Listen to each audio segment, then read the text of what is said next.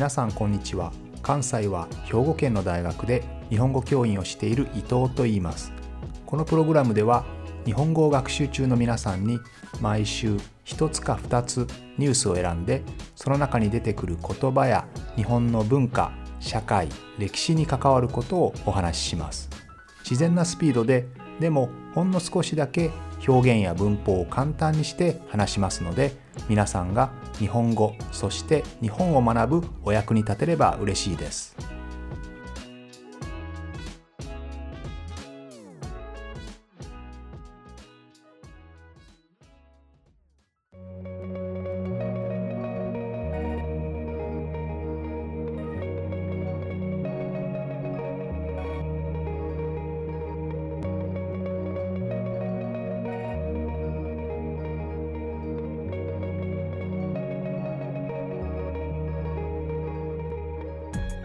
週は暗号資産の話をしたいと思います。先日エルサルバトルという中南米の国ですね。小さな国ですけどこの国がビットコインですね。暗号資産。少し前までは仮想通貨と呼ばれていましたがこの暗号資産ビットコインをですね法定通貨にする。つまり国家が認める通貨お金にするという、えー、そういうニュースが入りましたね。ビットコインなどの暗号資産を法定通貨にするのは世界初の試みですね。またこれは少し前のニュースですがアメリカの石油パイプラインの会社ですね。それが5月にランサムウェアランサムウェアっていうのは身代金ウイルスと呼ばれますけれども、まあ、例えばハッキングをしてそのハッキングをして例えばデータを奪ったりデータを書き換えたりしてでまあその機械にですねさまざまな支障トラブルを起こすんですけどそれをやめてほしければいくらいくらお金を払いなさいと。そういうことですね。でこれはあの石油パイプラインですので、まあ、インフラですよね。国家のインフラを担うものですけれども、まあ、ここがですねそういうウイルスの攻撃を受けてでその身代金ですね身代金に対する2.8億円に相当するビットコイン。75ビットコインを支払ったということがニュースになりました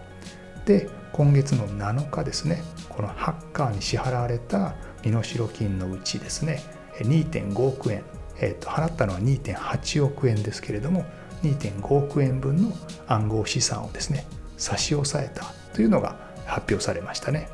ということで今週はですねこのビットコイン暗号資産について少し話したいと思います。で先ほどのエルサルバトルという国ですけれども人口はですね600万人ぐらいのすごく小さな国ですね。例えば東京の人口は1300万人いますので、まあ、それの半分ぐらいですよね。でまあ世界でも最貧国非常に貧しい国の一つです、まあ、内戦の影響もあってですねあのあまり産業がないんですよね。で格差も非常に大きな国です。で、まあ、中南米にありますので、えー、豊かなアメリカの方に移民をしてですねでその国の収入の2割ぐらいがですね実は、えー、アメリカから送られてくるつまり家族のためにアメリカに渡ってそこから、えー、送金をするわけですねアメリカで働いてそのお金を本国に送るとこれがですね国民の総生産の20%を占めるというですねあの大変、えー、貧しい国です。で、えー、皆さんもご存知かと思いますが、えー、海外にお金を送る時というのは非常にお金がかかりますよね。手数料がたくさんかかってしまうわけですけれどもビットコインのような暗号資産だとどこに送ってもほとんどお金はかからないというそういうメリットもあるんですね。しかも、まあ、この国大変貧しい国ですので、えー、きっちりとした銀行制度がきっちり整っていません、ね、で国民のですね70%ぐらいの人がですね銀行口座を持ってないんですね。でも暗号資産の場合はタブレットとかスマートフォンとかパソコンとかそういったものが一つあればですね、え、自分のお金をそこで手に入れることができますのでその意味でも大変良いという、まあ、そういうこともあってですねかつ自国のお金はあまり信用されませんよね。アメリカとか日本とかヨーロッパのようなですね国家自体国自体が信用されるところのお金というのは比較的安定していますけどそれでも例えば日本の経済が良くなくなったら日本の円は弱くなりますしアメリカの経済が良くなればアメリカのドルは強くなるわけですけれども、まあ、それでも大きな国強い国はですね国家のお金が安定しているわけですけれどももちろんエルサルバトルのお金は安定しないわけですよね。そういう意味でも、えビットコインの方がまだ安定をしているという判断ですね。まあ、こういったことからですねさまざまなメリットがあるということで初めてエルサルバドルではビットコインを国家の通貨とする法定通貨にするという決定をしたそうですね。まあ、実際ですね他の中南米例えばパナマとかエクアドルといったこういった小さな国もですね自国の通貨自分の国の通貨はやはり信用度が低いですのでアメリカのドルをですね法定通貨にしています。さてこの暗号資産ですけれどもこれ国家の円やドルとどう違うかと言いますと電子化されているデジタル化されているというそういう違いではありません。日本円だってドルだって電子決済。ねえーと、皆さんもスマホで何かを変えたりしますよね。ですのでデジタル化されているかどうかではありません。そうではなくて円やドルというのは法定通貨。法が定めた通貨ですので国家がそれを発行してそれをプリントして国家がその価値を保証します。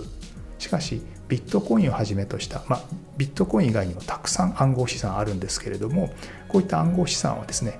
あの発行者がいないしそれを管理する人は実は持っている全員なんですね。ビットコインを持ってる人全員がそれを管理してそれを信頼してお金として使うと。いうことになります。ではどうやって管理をするかと言いますとこれは実はあの簡単というか面白いんですけれどもみんながですねどこからどこへお金を移したかビットコインをどこからどこへ移動させたかどんな取引をしたかというのを全て記録してるわけです。そしてその記録をもとにですねどこにどれだけのお金があってということをみんなが見ることができる。もちろんあの A さんから B さんに行ったというそういう個人的な情報は見られないんだけれどもビットコインがどこからどこへいつどれだけ取引されたかという情報はですね分散台帳っていうんですけど分散台帳これがブロックチェーンと呼ばれるものですね。えっとまあ、ブロックのように、えっと、記録がダーッとたくさん集まってそれがチェーンのようにつながっているからブロックチェーンというふうに呼ばれるわけなんですが、まあ、つまりは決まった額のビットコインがあってそのコインがどこにいつ移動したかどこにどれだけあるかということをみんなが知っているので不正ができないし誰かの保証もいらない信頼もいらないということですね。信頼がいらないというのは実は大事なことで、え、先ほども申し上げましたけどエルサルバトルという国が発行している通貨というのはエルサルバトルの国に対しての信頼がなくなると価値がドーンと下がってしまうわけですね。つまり国の法定通貨がある程度価値を安定させるためにはその国に対する信頼が必要なわけですけれどもビットコインはそのようなシステムにはなっていません。ビットコインは先ほど言ったブロックチェーンというですねさまざまなとこに分散された、ま、ブロック単位になった取引の記録ですね。取引の今までのデータ記録をみんなが監視をしていてみんなが管理をできてチェックできる状態です。まあ、そういう意味での信頼があるわけですね。でその各ブロックはですねデータの改ざんデータを書き換えることが非常に難しくてですね、まあ、インターネットだからそういうさまざまなトラブルもあるんじゃないかという心配もありますが、まあ、例えば一部でトラブルが発生してもみんながバラバラに記録を持っていますのでそういったトラブルにも非常に強いという側面を持っています。このようにみんなに管理されているビットコインはですねその発行量全体で何ビットコインあるかというのが決まっています。例えば2140年までは基本的に2100万ビットコイン。これ以上増えないんですね。ですので全体で2100万ありますと。2100万ビットコインがあってそれがどこにあるかいつどのように取引されたかが全て記録されているということになります。みんながそれを管理できるわけなんですが当然ながらですねさまざまな取引がいろいろなところで行われるわけですのでそれを一人一人がチェックするのはかなり難しいですよね。こういったチェックをしてくれる人ですね。そしてそのチェックに成功した人つまり、えー、とデータをどんどんどんどんこう取引しますよね。どこからどこへビットコインが移動する。またそのビットコインが別のところに移動すると。さまざまに移動していくわけなんですがその間に例えばちょっとした齟齬つまりギャップですね。計算間違い等が生じた時にそれに最初に気づいた人それをチェックして気がついた人に新たにビットコインが支払われるようになっています。これをねマイニングっていうんですね。マイニングというのは発掘という意味です。まあ、本当の発掘はですね山の中から金を見つける、まあ、こういうものが発掘というわけなので、えっと、隠れているビットコインを見つけるという意味ではちょっと違うんですけれども、まあ、ビットコインの取引の計算チェックをしてその中にミスを見つけた人正しい値を見つけた人ですね。このように全ての計算それぞれの取引が全てきっちりと記録されていること。それが重ね合わせられることがビットコインで一番大事ですから。ブロックチェーンの技術として一番大事ですからそのことその間違いを探した人ですね。そこには報酬が支払われるということになります。誰が支払うかというとプログラムから自動的にですね支払われるそうですね。なかなか面白いシステムですよね。このビットコイン誰が作ったか分かっていません。サトシ・ナカモトという、まあ、日本人っぽい名前のですね人が、えー、最初の作者だと言われているんですがこれは匿名の人物で誰か分かりません、えー、日本人っぽい名前ですが日本人かどうかも分かりませんし1人かどうかも男性か女性かも分かりません、えー、この人がですねビットコインのアイデアをまとめた論文をですねネット上に公開をしてそしてそのシステムで取引とかですねあるいは先ほど言ったマイニングとかこういったことができるソフトウェアを完成させましたね。いまだにこの人が誰かを探ろうとする動きがあるんですが分かっていません。でこのビットコインはですねゲームの中で使われるような仮想通貨とは全く目的が違って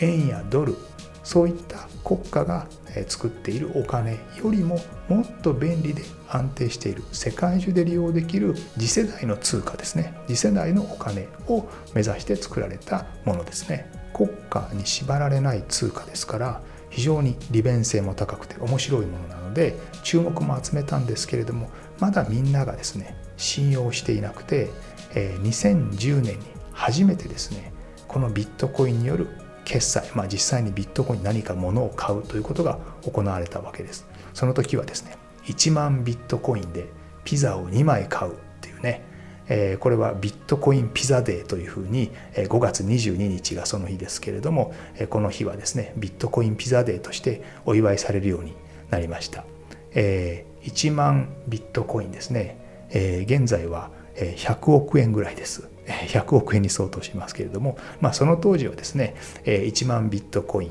といっても人々はビットコインをまだそこまで信用していませんでしたから、まあ、ピザ2枚を買うのにまちょうどいいぐらい。それでもすごくニュースになったんですよね。初めてビットコインで仮想通貨で実際に買い物ができたということでニュースになったんですよね。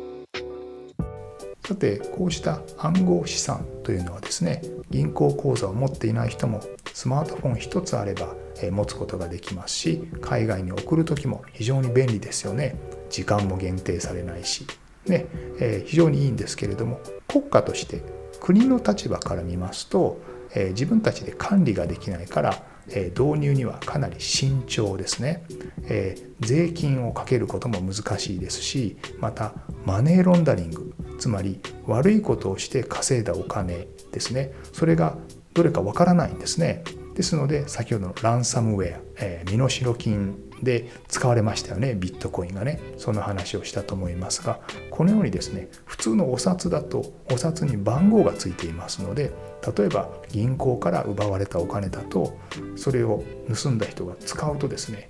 それはお札にまさに色名前がついてるみたいなものですのであこれは盗まれたお札だ。ということで怪しいということになるんですがえこういった暗号資産についてはそのようなことができませんのでえマネーロンダリングお金の洗浄ですね。ラウンダリングですのでお金を洗うことができますよね、えそういうふうにですね国家としては、えかなり慎重な姿勢をとっています。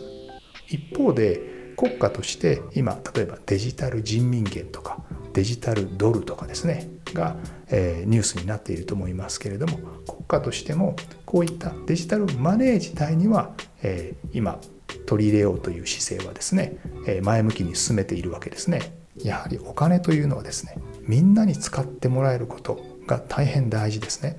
例えば今はドルは基軸通貨と呼ばれますね。あらゆる国の取引にドルを介して行うことができるのでこういったものを基軸通貨と呼ぶわけですが今デジタル人民元はその地位を狙っていますねそしてアメリカも基軸通貨であるドルの地位を維持したいわけですのでキープしたいわけですので、まあ、こういった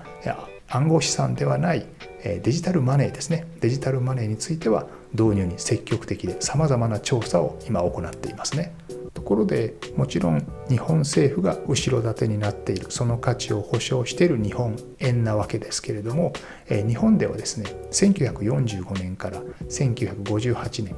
沖縄県それから鹿児島の奄美諸島ですねこの辺りでは実は日本円と少し別の B 円というのが発行されていたことを皆さんご存知でしょうか。B 円というのは ABC の B 円ですね。つまり日本円がまあある種の A 円でえそれに対する B 円ということですけれども、まあ、タイプ B のお金という意味ですね。えアメリカ軍が発行したお金です、まあ、正確には軍票というふうに言うわけなんですけれどもまあこういうですねアメリカに占領されていましたので当時の沖縄ではですね日本円とは違う形で日本 B 円というお金が使われていました、えこういうのを軍票というふうに言うんですが例えばですけど日本では西南戦争という戦争がありました。西郷隆盛で有名ですけれども新しい明治政府ができた時にですねその新しい政府に不満を持つえ武士たちが起こした反乱ですけれどもまあこれは負けてしまって西郷隆盛はま自害をする自殺をするわけなんですがえこの時にもですねその戦争の時に必要なお金必要な費用を賄うためにですね西郷札というえ軍票が発行されましたね。えこのお金を使って例えば戦争に必要なお金をこう買うわけですよね。えこういったこともありましたまあ暗号資産というとですね自分たちが普段使っている円以外のまた別のお金ができるという形ですごく不思議な感じがしますけれどもまあこういった西郷札とかあるいは沖縄の B 円とかですねえー、まあさまざまな通貨さまざまなお金が一つの国の中に併存するということは実は昔からあったんですよね。もちろん暗号資産とは全然性質の違うものですけどね。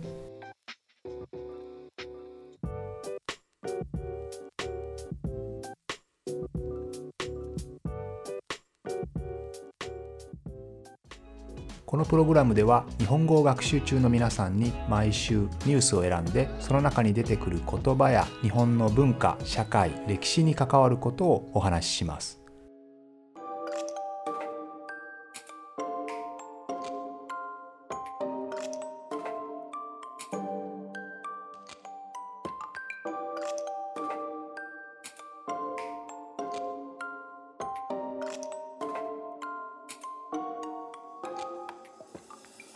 さて今日はですねこれからも私たちの生活に